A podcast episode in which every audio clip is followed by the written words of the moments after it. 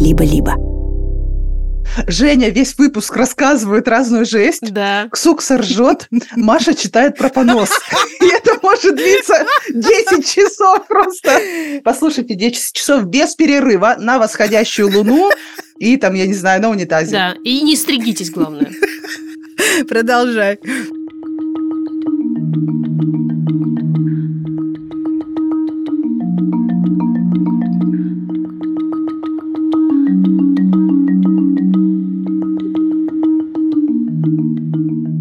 Привет, привет. Привет, это подкаст «Никакого правильно» студии «Либо-либо». Я Маша Карнойчула. Я Ксения Красильникова, и вместе мы «Вторичная выгода» и «Зона дискомфорта российского подкастинга». Сегодня мы обсуждаем псевдопсихотерапевтические практики, в которых оказалось супер много неожиданного в тот момент, когда мы эту тему копнули. Думаем, что в этом эпизоде тоже будет достаточно много неожиданного. Может быть, местами будет весело. С нами психотерапевтка Женя Дашкова. Впервые за несколько лет существования подкаста «Никакого правильно» мы позвали героиней Женю Дашкову во второй раз. Мы не могли себе отказать. Спасибо невероятное. Не может быть много Жени. Жень, привет. Я сижу и пытаюсь впитать в себя каждую секунду, каждое ваше слово. Спасибо невероятное. Привет, Маша, привет, Ксукса и привет все слушатели. Мне кажется, мы здесь пользуемся чистой воды служебным положением с Ксенией Николаевной, потому что для нас самих э, разговор с тобой, он очень терапевтичный. В этом эпизоде нас снова поддерживает учебник Тинькофф журнала. И это наша совместная рубрика, которая называется «Папа был прав». Она же «Я же говорила». Это рубрика про наши денежные установки, которые достались нам от родителей или других старших родственников. А еще о том, что мы теперь делаем со всем этим чемоданом финансовой мудрости. О чем же я расскажу? А я расскажу о том, что деньги достаются исключительно тяжелым трудом. И чтобы не пойти по миру и не закончить у забора, не стать дворником, я, кстати, уверена, что вот эта идея про дворника была во множестве семей. Абсолютно. Именно про дворников. Почему эти бедные дворники. За что мы дискриминируем дворников? Их труд должен оплачиваться очень достойно. Как, во-первых, любой другой труд, а во-вторых, как труд тяжелый. Это те самые люди, которые скребут лопатой, когда завалило снегом. В 5 утра, блин. Ну как, вообще. это вообще, это невероятно. Мне кажется, сложнее только работа воспитателя детского сада. Ух. Ладно, извините, прогон про дворников, возмущение дискриминации. Так вот, деньги достаются исключительно тяжелым трудом. И работать нужно от заката до рассвета, начиная с молодых ногтей, для того, чтобы понимать, насколько это большой труд зарабатывать деньги и насколько это должно быть важной частью жизни. Что же мы имеем на выходе, спросите вы? Мы имеем ксуксу, работающую от заката до рассвета. Именно так. Неспособность отдыхать, бесконечный чес, когда ты бежишь, буквально бежишь по улице и при этом делаешь работу по пути, когда ты постоянно стремишься везде не опоздать и физически, и ментально, и тебе нужно делать несколько дел одновременно. По-другому практически не бывает, потому что есть идея, что нужно... Впахивать впахивать. И нужно, чтобы тебе было тяжело. А чтобы тебе было легко, не нужно. А если тебе становится как-то легковато, то это плохой признак. Надо себе еще что-нибудь поднавесить. Да, ты сразу плохо себя чувствуешь по отношению к себе. Самооценка такая вниз упала и там далеко где-то звенит в яме. Да-да-да-да. Вот-вот. В общем, не рекомендую. Для того, чтобы такого не было с нашими детьми или было такого меньше, а они же перенимают, глядя на меня. Я все время сыну говорю, работа, у меня работа. Можно заменить подобные установки теми, которые есть на бесплатном курсе «Как говорить с детьми про деньги» от учебника Тинькофф журнала. А еще мы в прошлый раз обещали вам рассказать про блокнот. Что же это за блокнот, Ксукс? Он предназначен уже не для родителей, а для самих детей. В идеале для тех, кому от 9 до 12 лет. Блокнот существует физически. Это вам не онлайн-активность. Он красивый, конечно же, как и все, что делает Тинькофф и Тинькофф журнал. И желтенький. Как должен быть канонический блокнот. Там всякие веселые задания на развитие финансовой грамотности. Есть дневник трат, чек-листы и всякие задания из реальной жизни. Например, как вести бюджет бюджет и как откладывать деньги. Душу бы продала за такой в своем возрасте от 9 до 12. Кстати, что? Является ли это финансово грамотным решением продать душу? Надо спросить у экспертов. В общем, блокнот поможет ребенку понять, что деньги являются, хотя и результатом труда, но не обязательно каторжного и помогут научиться этим деньгами распоряжаться. Ребенок получит представление о том, что такое его собственные финансы, как работает бюджет, как им управлять и следить за ним. Блокнот стоит 1290 рублей. По промокоду никакого на 10% дешевле. А в описании эпизода есть все подробности и ссылка на бесплатный курс «Как говорить с детьми про деньги». Переходите. Мне кажется, моя душа стоит дороже, чем 1290 рублей. Я вот так думаю. Ну, это смотря как, конечно, как рассудить, с какой точки зрения к этому подойти, с какой линейкой и мерилом. Да. А главное, что мне уже никогда не вернуться в свой период с 9 до 12. И не научиться всему вот этому. Зато ты можешь научить следующее поколение. М? Да. Они же должны быть лучше, чем мы, и счастливее. Мы для чего это все, всю эту Ой. жизнь живем? Ой, не говори.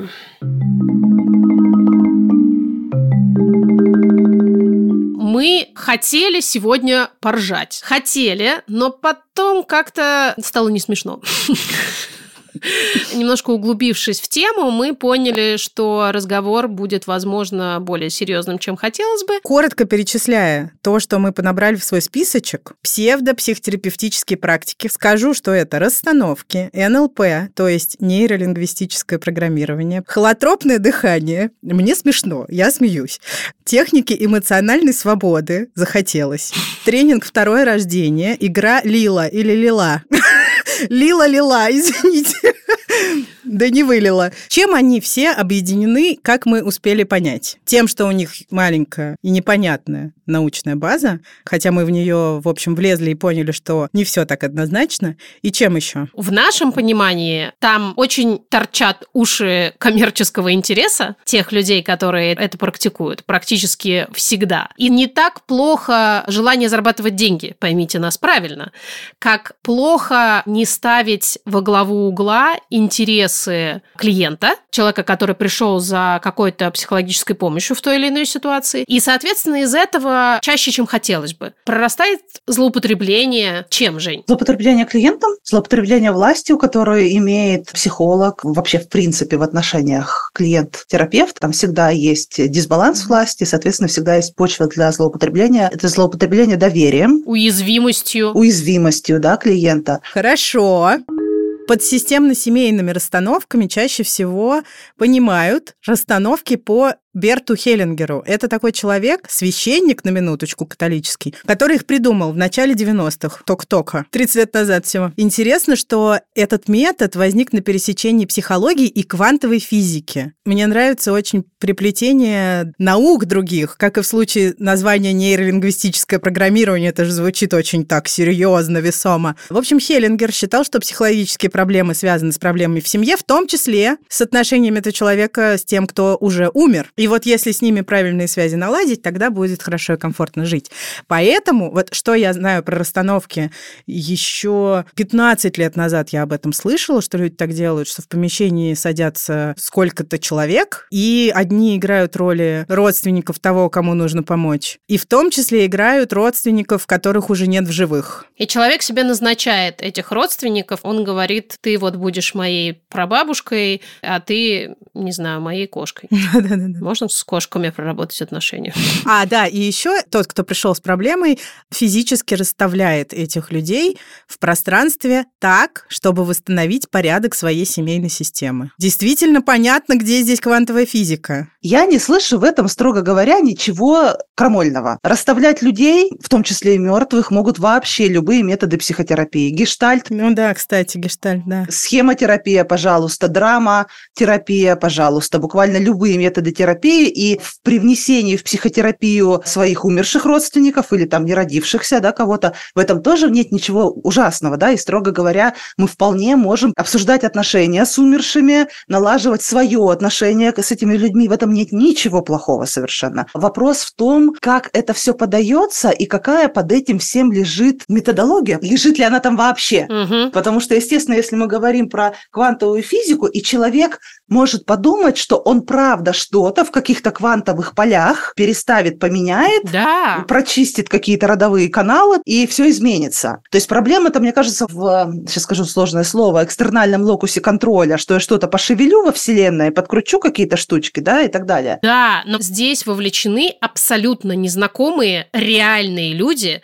со своими травмами, переносами, вот на еще. Особенно, когда в расстановках работают с травмой, а я так слышу из э, такого информационного поля, что многие люди с травмами туда идут работать именно И, с например, с паническими атаками. да, или, например, с насилием, которое было в семье.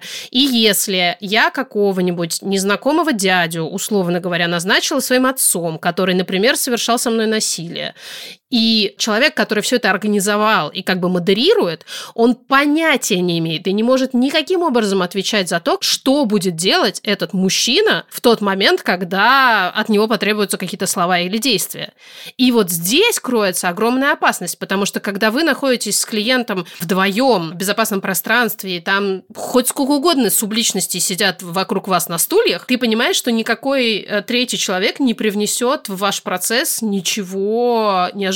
Только сам клиент. Я согласна полностью. И я думаю, что мы смотрим сейчас на этот процесс с нашей вот этой точки зрения.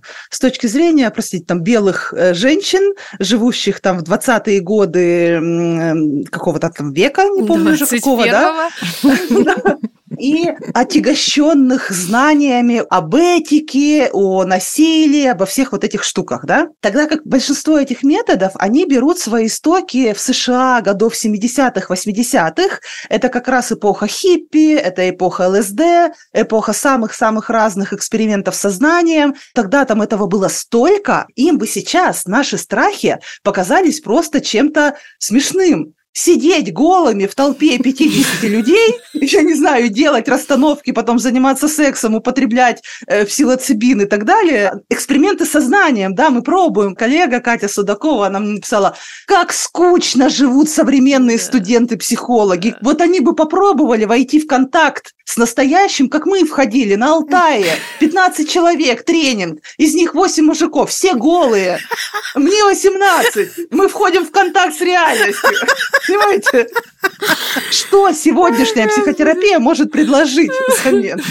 Блин, реально. Да, с тех пор, как появился травмоинформированный подход, вообще стало Да. дико скучно жить. Просто. И сейчас это правда, что в психотерапии фокус идет на снижении вреда. Да. Тогда как очень многие люди, которые этим занимаются, они живут в дискурсе еще совершенно в другом. Там, где нет никакой травмоинформированности, нет вот этого ничего, а есть большое желание как-то улучшить свою жизнь. Нередко этим занимаются люди, у которых, например, просто нет других способов. Это могут быть очень добросовестные люди, просто, возможно, с недостаточным уровнем образования или еще чего-то, да, и это будет сильно, опять же, отличаться от людей, которые делают это с намерением содрать денег, заполучить власть над клиентом, злоупотреблять клиентом и так далее. Мгм. Да, собственно, некоторое количество исследований все-таки проводилось. И выяснилось, что у статистически значимого количества людей, которые участвовали в расстановках, было заметное улучшение ментального здоровья. А я об чем? Вот эта вся штука с рассаживанием по стульям и разыгрыванием какого-то спектакля кажется сомнительной, но есть, например, еще и МДР, который супер доказательную базу имеет. Десенсибилизация и переработка движением глаз – метод, в котором перед глазами психотерапевт размахивает предметом, палочкой. Делать те же самые расстановки можно совершенно разными способами. Как и делать КПТ можно разными способами, и злоупотреблять Да. можно клиентам, работая в любом совершенно методе. И мы знаем много примеров этому. И все-таки мы можем сказать, что так сложилось, что в этих направлениях с меньшей доказанной эффективностью таких случаев больше обычно, чем в том же КБТ, например. Расстановки как будто бы чуть больше к этому располагают. Да, я согласна с этим. Ты упоминала веселые годы в психотерапии, 60-е и 70-е в США. Вот именно тогда родился довольно популярный метод, который называется НЛП, нейролингвистическое программирование. Его придумали Джон Гриндер и Ричард Бендлер. Сторонники этой техники, этого подхода утверждают, что НЛП помогает справиться с тревогой, посттравматическим синдромом, стрессом, расстройством пищевого поведения, дислексией, аллергией, обсессивно-компульсивным расстройством и чем еще только нет. Интересно, как с поносом. Существует большое количество техник НЛП, более 100, но все-таки единого списка нет, и инструкции, как с ними работать, довольно мало. Многие упражнения напоминают, так скажем, техники из других подходов. Ну, например, аффирмации. Их можно встретить очень много где. Так называемое моделирование. В НЛП считается, что для улучшения жизни нужно окружить себя людьми, которые уже добились желаемого тобой успеха и сосредоточиться на моделировании, то есть копировании их поведения. Идея, что ты полностью несешь ответственность за собственное счастье, можешь легким движением руки сделать так, чтобы у тебя все было хорошо. А если не сделал, значит, не очень старался. Я думаю, что сюда же еще помещается зона комфорта и выход из нее, Угу. а также позиция жертвы, из которой можно просто выйти. Выйди и зайди нормально. Да. Холотропное дыхание. Я что-то полезла глубоко его изучать на самом деле. И с ним тоже, к сожалению, моему все не так однозначно. Это практика, которая заключается в быстром чередовании вдохов и выдохов. Считается, что человек впадает в транс, и этот транс можно сравнить с измененным состоянием сознания при приеме психоделиков типа ЛСД. Оказывается, я не знала об этом. Станислав и Кристина Гров придумали холотропное дыхание, что, конечно, о многом говорит. Они верили в то, что у психоделиков есть целительный эффект, и почему они разработали холотропное дыхание? Потому что такого же эффекта, как от психоделиков, они хотели добиться законным методом. Тут должен быть рядом с человеком трипситер, называется, а он, правда, называется ситер, кстати говоря. То есть специалист, который прошел соответствующее обучение. Исследований мало, научных подтверждений мало, есть риски для здоровья. И, в общем, есть некоторый консенсус, что э, холотропное дыхание вряд ли может использоваться как единственная техника для того, чтобы лечить проблемы, возникающие у людей в связи с ментальным здоровьем, и, соответственно, нездоровьем. Хотя есть много подтверждений тому, что холотропное дыхание работает для преодоления каких-то застарелых проблем в человеческой душе. Я ходила на холотропное дыхание, я могу поделиться. Давай. Вряд ли можно его вообще использовать для чего-то, потому что как таковой психологической работы там не ведется никакой. По сути, человек э, лежит долго дышит, это очень скучно. Я все ждала, ждала там каких-то, они же там матрицы должны открывать родовые. Мгм. Вот я все ждала хоть какую-нибудь из матриц, что-то никакой матрицы у меня не открылось, хотя я много-много раз это делала, не знаю зачем. Ну, непонятно, что там происходит. То есть ты пришел, ты как-то поменял состояние своего тела, никто не знает, как оно у тебя изменится, изменится ли вообще и так далее. Но единственное, что я хочу сказать, что из всего вот этого, は пожалуй, холотропное дыхание в том виде, в котором оно, ну, по крайней мере, я его видела в России, мне кажется, оно одно из наиболее безопасных из всех этих вещей. Хорошо организован какой-то шеринг в начале, инструкция техника безопасности, когда тебе рассказывают, что делать, чего не делать. Шеринг в конце организован довольно корректно, то есть там очень мало возможности от кого-то другого что-то, именно какое-то содержание подцепить. Понятно, что эмоционально какой-то обмен все равно происходит, но когда нет вот этих вербальных нагрузок, да, каких-то слов, каких-то взаимоотношений, не знаю, мертвых отцов и так далее, конечно же, риск травматизации, на мой взгляд, сильно ниже. Еще один, по сути, похоже, достаточно безопасный метод называется техники эмоциональной свободы. Красиво вообще-то. И этот метод сочетает принципы западной психологии и восточного точечного массажа. Главное, что происходит. Нужно думать о своих психологических проблемах, надавливая на разные точки на теле. И называется это манипуляции с энергетическими меридианами. Лечит этот метод все, включая аддикции, фобии, тревогу, естественно. И вроде как научные данные таковы, что этот метод может иметь эффект плацебо, как и примерно любой другой, но в целом бесполезен. Мы все с вами сейчас сидим, говорим, что безвредно, безвредно. Слушайте, но это же не главное в психологии, в психотерапии.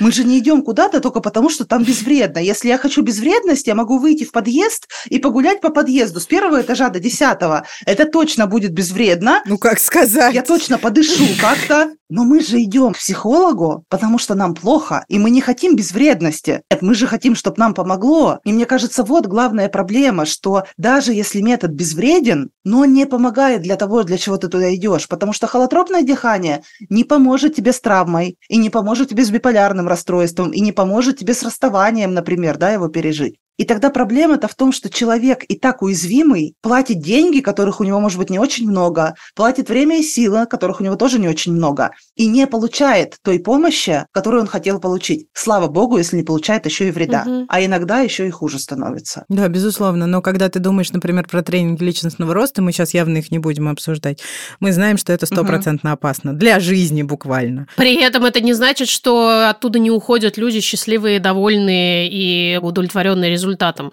Здесь однозначно потенциальные риски выше, чем потенциальная польза. Дорогие друзья, у студии «Либо-либо» есть платная подписка. С ней вы получите доступ к дополнительным выпускам разных подкастов, например, «Заката империи», «Запуска завтра», «Зависимости», «Новой волны», а скоро еще и к другим. Подписаться можно в приложении Apple Подкасты или в Телеграме. А еще только для наших подписчиков мы выпускаем подкаст «Студия», в нем мы рассказываем, как мы живем и работаем. Подписка – это самый простой способ нас поддержать. Все ссылки в описании выпуска. Спасибо, что слушаете. Дальше. Новая германская медицина. Меня просто бомбит от этого невероятно. Лет пять назад они были очень популярны. Это нечто вроде психосоматики. А-а-а. Сейчас все люди, которые хотят зарабатывать деньги на психическом здоровье других людей, они обязательно упоминают что-то вроде германское, не знаю, европейское, что-то вот с этим связано. Ну, это такая классическая, академическая сразу школа. Конечно. Что-то заграничное к нам привезли. Повеяло духом времени, да?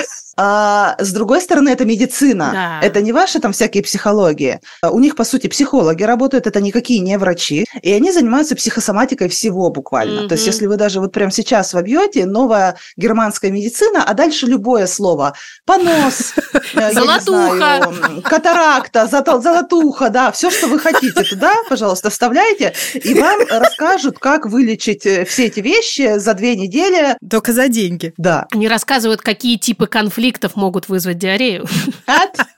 Смотрите, у людей все готово.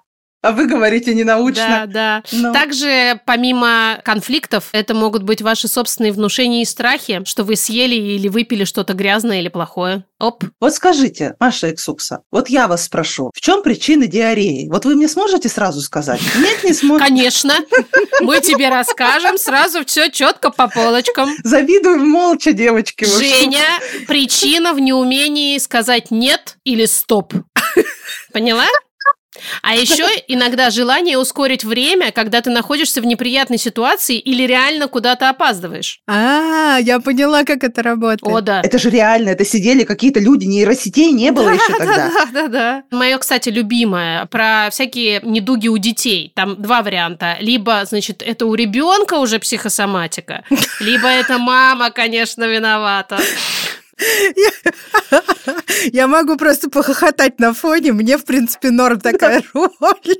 Тема новой германской медицины поднялась, когда мы в сообществе людей с СДВГ, это было года четыре назад, одна из девушек начала ее там проталкивать, ей сказали, что за две недели ей разработают методику лечения СДВГ, готовы набрать группу, и через две недели вот будет готовая техника, приходите, мы вас всех вылечим. Mm. Я стала интересоваться, что это такое, новосибирский товарищ э, с образованием каким-то там переподготовку по психологии, у которого была психосоматика онкологии. На сайте он занимался психосоматикой онкологии, да. Три сессии, каждая сессия стоила по 45 тысяч, на тот момент это было лет пять назад. Там было написано про то, что эта психосоматика, я не гарантирую вам излечения, и это сработает только если вы к этому готовы. Естественно. Ну, это просто, простите, Елена Блиновская со словами, что если вы неправильно да. отправили шарик в небо, то поэтому у вас не избылось желание. Но только это онкология, где люди готовы на все что угодно. Это ужасно. Да, и они последние деньги да. отдают, продают там все, лишь бы человек выжил.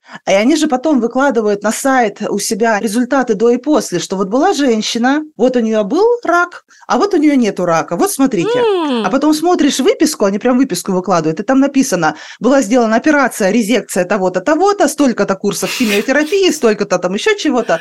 Но помогли три наши сессии, естественно. А на сайте никогда не появится кейс, где женщина не пошла на операцию и на химиотерапию, Конечно. женщины просто больше нет.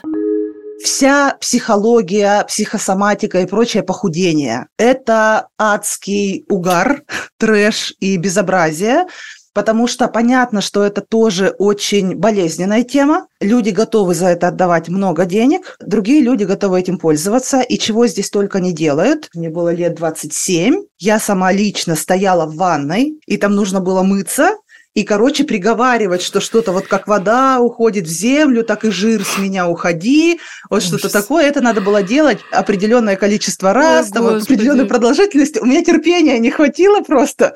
Я больше двух раз не смогла это сделать. Видимо, поэтому я не похудела. Но кто знает, Мне это напоминает, извините, увлечение времен молодости моей мамы, ну как зрелости, скажем так, когда были какие-то таблетки, которые пили для того, чтобы похудеть.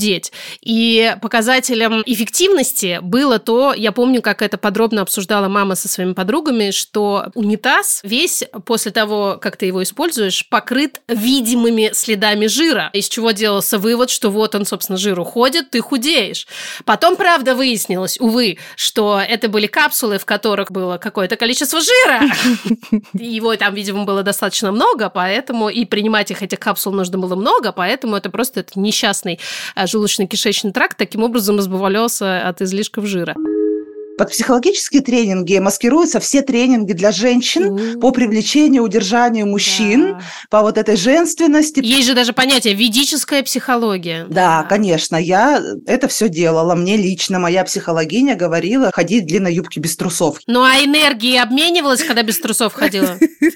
Нет, опять же, может быть, поэтому я и развелась. А могла бы сейчас быть худая и замужем. Да, а я тоже замужем, но не за тем. То есть все-таки что-то другое сработает. Черт, вот как разобраться? а? Вот, как разобраться, что я только не делала, понимаете? А еще, еще, слушайте, я не помню, как это называется. В Новосибирске есть эта психологическая игра «Император». Короче, это просто мрак. Там собирают женщин, которые готовы заплатить деньги и хотят отношений. Как мы все понимаем, таких женщин достаточно много. Собирается там 5-6, сколько-то женщин и один мужчина, который играет роль императора. Это игра на целый день, и задача этих женщин как можно сильнее его ублажить, М. для того, чтобы он кого-то из них потом выбрал себе в жены. И типа они должны анализировать свои стратегии, и если он их не выберет в жены, они должны вот потом подумать, что в их поведении его оттолкнуло. А вот кого-то одно он выберет, и он потом им еще дает обратную связь, значит, что в ком его оттолкнуло. Господи, какой мрак.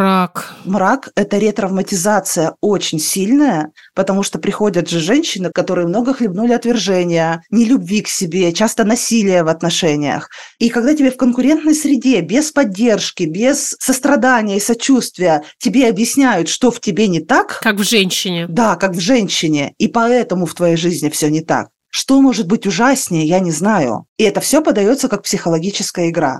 Короче, такая есть штука, называется кит. Я знаю точно, что она популярна была года четыре назад в России и в Казахстане. Они говорят, что все в жизни от психологии. Кто же не согласен с этим сейчас, правильно? Так. На все влияют твои страхи и тревоги, что значит, если ты чего-то боишься, то ты начинаешь вот, значит, это к себе как-то притягивать и вот эту энергию тревоги и страха распространять. Казалось бы, на простого человека это легко зайдет. Но они идут дальше. Они говорят, что все болезни детей – это от родителей. Это от того, что, например, мама тревожится, и поэтому ребеночка там простуда или так далее, и так далее. Представляете, до чего можно довести среднестатистическую маму с э, посттравматическим стрессовым расстройством после родов или с послеродовой депрессией? Там бешеные деньги, там несколько ступеней. Захотелось. Заманчиво, да, привлекательно. Ага, в следующий раз, когда понос или рвота загонит вас или вашего ребенка в туалет, прежде чем хвататься за лекарства, подумайте, от какой грязной ситуации вы хотите быстро избавиться или от чего вы хотите убежать. Как раз в туалете бывает скучно, и многие люди Вот. читают освежитель воздуха, а можно было бы подумать. А если у тебя понос, то ты там надолго, так что времени Качественно подумать, будет подумать много. можно. Да. Расскажи, Жень, пожалуйста, что такое тренинг «Второе рождение». Дело в том, что не так много информации о нем в целом можно нагуглить. Куда ты там ползла? Мне кажется, его проводили и проводят все, кому не лень.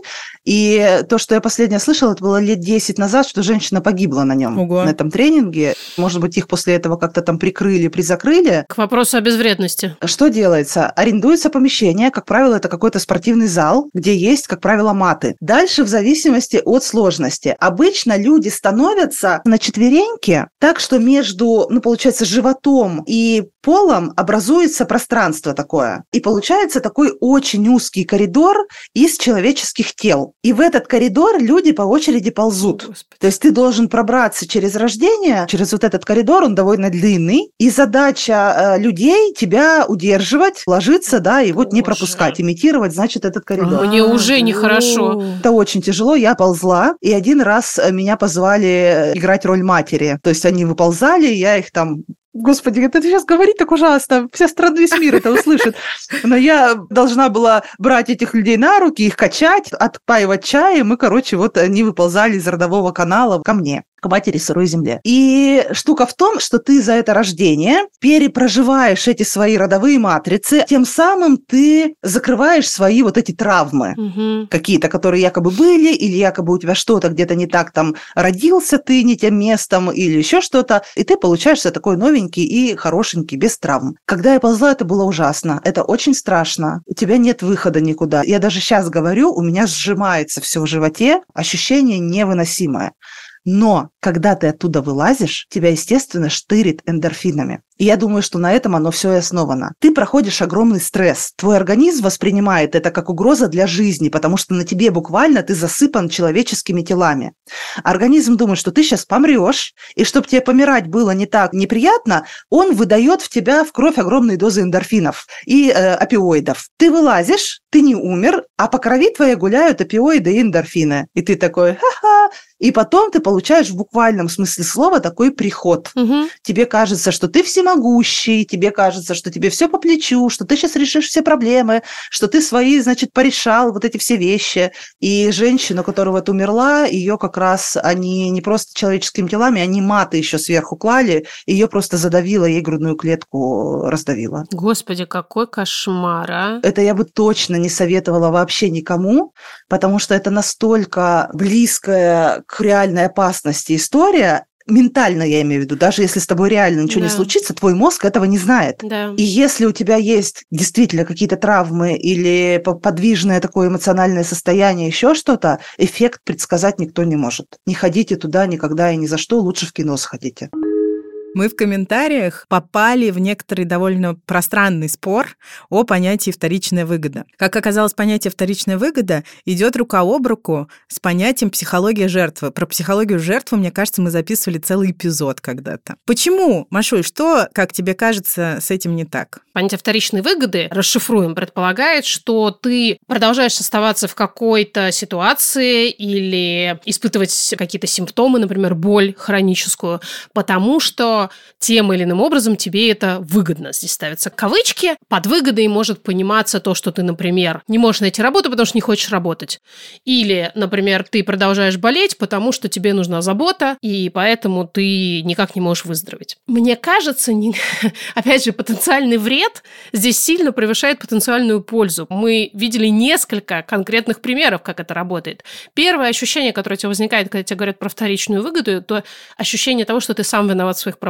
Конечно. Это то, что ты слышишь в первую очередь. Потом ты там уже можешь взять себя в руки, покопаться, попробовать это решить. Но сама идея бесконечно токсична, на мой взгляд. Ты хочешь найти работу, но на самом деле не хочешь. Себе, всем остальным говоришь, что хочешь найти работу, но на самом деле твой ребенок болеет именно потому, что у тебя есть вторичная выгода, ты не устраиваешься на работу. А мы с Ксуксой так привыкли, что если какая-то идея внутренне вызывает у нас сопротивление, значит, нужно найти исследования, которые подтверждают, что э, здесь порылась какая-то собака. Но это оказался тот случай, когда огромное количество исследований подтверждают, очень любят, многие терапевтические подходы используют это понятие. И, в общем, по большому счету нам не, нашло, не удалось найти ничего такого уж прямо страшного. Но а, что мне удалось найти, я хочу коротко просто это забросить в качестве мысли. Очень часто понятие вторичной выгоды используется тогда, когда прогресс человека, например, клиентов психотерапии, не идет так, как хотелось бы, так, как ожидается от человека, что он будет лечиться, будь то ментальное или физическое здоровье. И тогда очень удобно здесь э, в качестве причины назвать вот эту самую вторичную выгоду. Единственное, где мне удалось найти мнение противоположное тому, что это великая и очень полезная идея, это в дискурсе, касающемся людей, живущих с хронической болью. Именно там впервые э, начали говорить о том, что эта идея может быть токсична, потому что она заставляет людей чувствовать себя неудачниками и вообще какими-то не очень хорошими людьми фигня из-под коня – это ваша вторичная выгода. Я Спасибо, вам Женя! компетентно скажу. Компетентно и научно. Это мало того, что стигматизирующая и неприятная штука, она совершенно бесполезная. Во-первых, она тупая, сейчас объясню почему. Во-вторых, она бесполезная, потому что если мы признаем, что причина... Мне нравится, Маша так тактично, деликатно об этом говорила, с дисклеймерами, с оговорками. Я так тебе, Жень, признать. Спасибо. Так я же не имею права так говорить, а Женя может уже Жени есть образование. Я эксперт, мне все можно. У меня и диплом есть. Так вот, смотрите, это абсолютно бесполезно, потому что если мы говорим, что причина твоего расстройства – это то, что тебе это выгодно, и что? Что нам это объяснение дает? Какой тогда путь? То есть объяснение должно быть таким, чтобы оно открывало нам простор для изменений, чтобы это объяснение показывало, на что мы здесь можем влиять, и тогда как мы можем помочь человеку.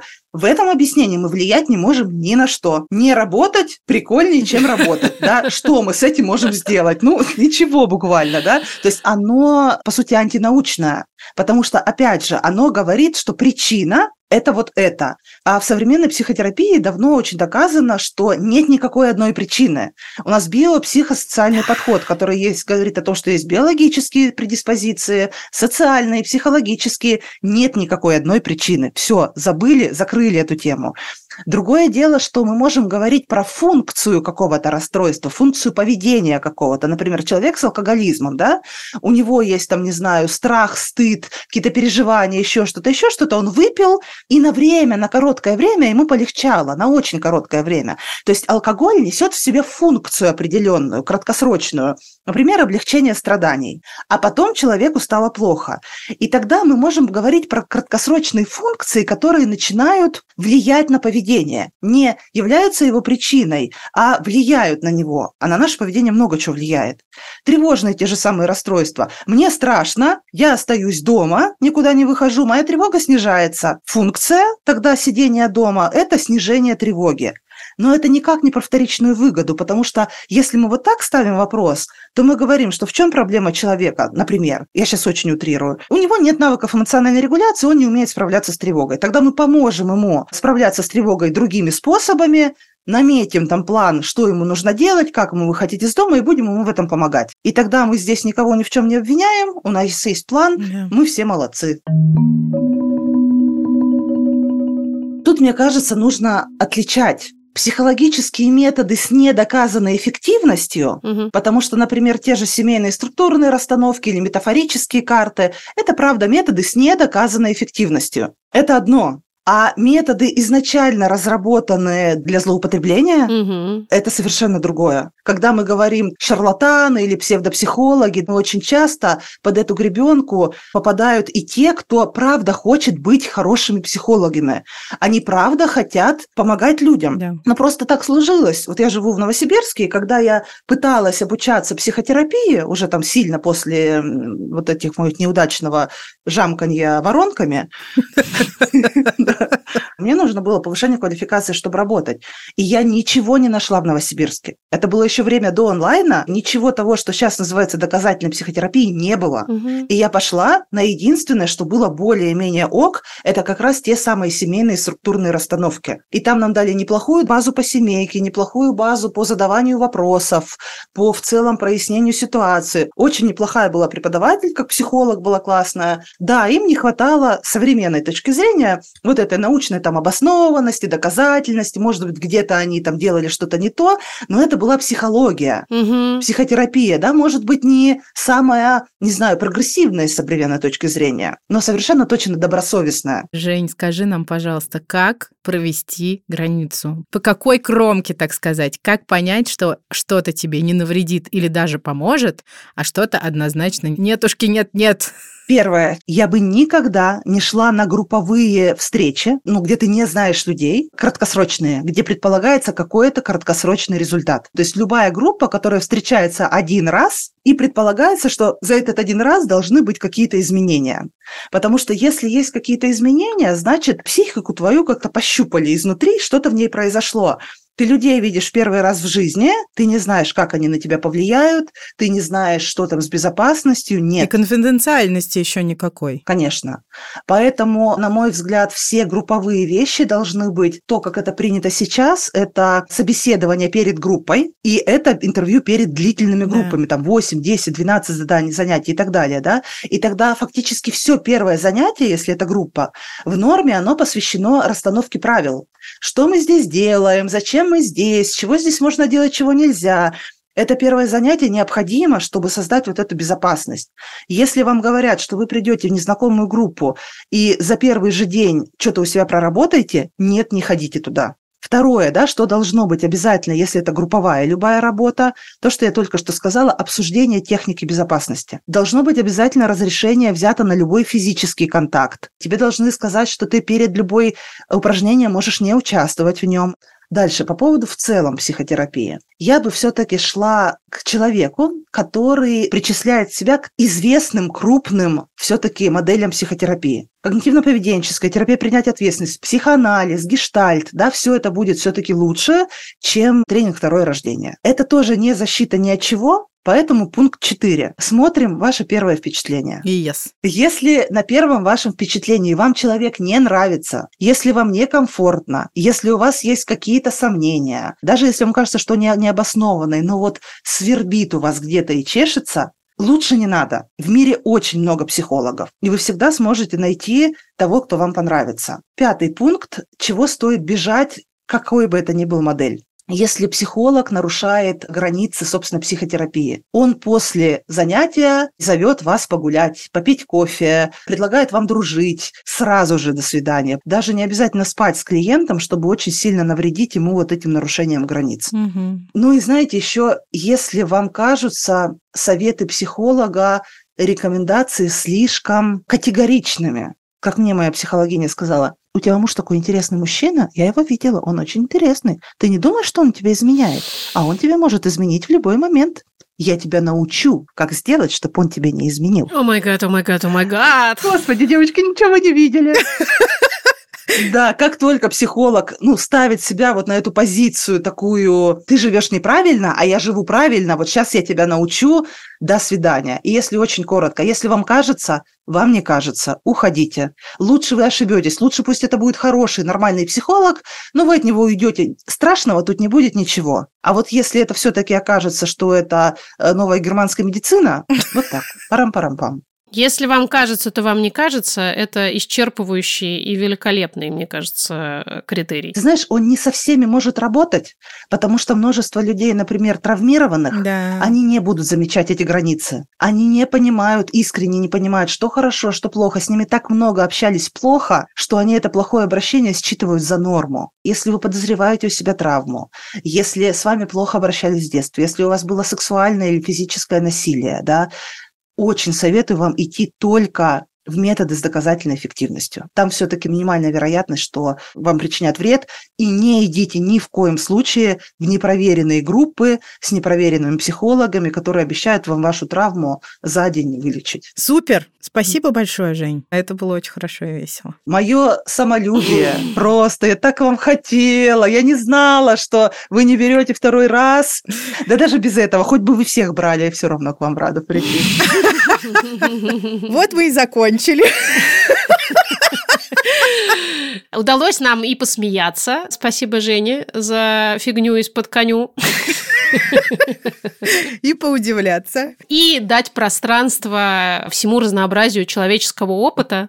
Единственное, что хочется еще раз повторить, пожалуйста, берегите себя, будьте по возможности внимательнее и осторожнее со своим ментальным здоровьем, потому что это вам, знаете, не шутки, несмотря на то, что мы здесь регулярно хохочем. Это хрупкая штука. И нам очень хочется, чтобы как можно больше людей в целом были скорее ментально здоровенькими, чем ментально нездоровенькими, потому что последнее приносит достаточное количество неприятных ощущений. Мы сделали этот эпизод, как всегда, в студии «Либо-либо». Наша команда «Никакого правильно» — это Наташа Полякова, художница, Юлия Стреколовская, продюсерка, и Юра Шустицкий, звукорежиссер. Обнимаем всех. Будем здесь через неделю. Точняк. Пока-пока. Пока.